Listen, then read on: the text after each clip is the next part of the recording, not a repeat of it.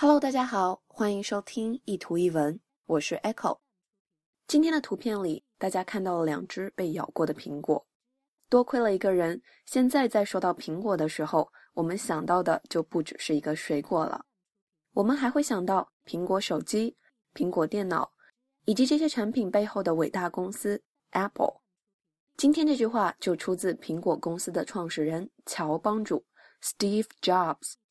这句话可能是他说的众多惊世骇俗的话里最出名的一句，出自2005年乔帮主在 Stanford 斯坦福大学毕业典礼上的演讲。这句 “Stay hungry, stay foolish”，如果直直的翻译的话，也就是保持饥饿，保持愚蠢。流传的最多的中文翻译是“求知若饥，虚心若愚”。当然，我觉得这句话本身就写得非常好。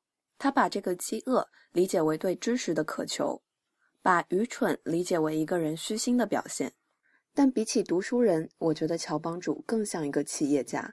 所以呢，我们可以试试从另外一个角度来理解这句话：Stay hungry，保持饥饿，可以理解成 Never be satisfied and always push yourself，永远不要满足，永远要挑战自己。后半句的 Stay foolish，这个 foolish。就是愚蠢，但是这种愚蠢是相信别人觉得不可能办得到的事情。当大家都说不可能的时候，你觉得可以，并且坚持不放弃，继续当你的傻瓜，继续做别人都觉得傻但你认为是正确的事情，这就是 stay foolish。所以从一个企业家的角度来看，stay hungry, stay foolish，也许可以理解成不满足、不放弃。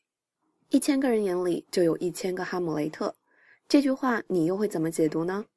欢迎大家关注我的微信公众平台“念念英文”以及新浪微博 “Echo 念念英文”，留言告诉我吧。I'll see you there. Bye.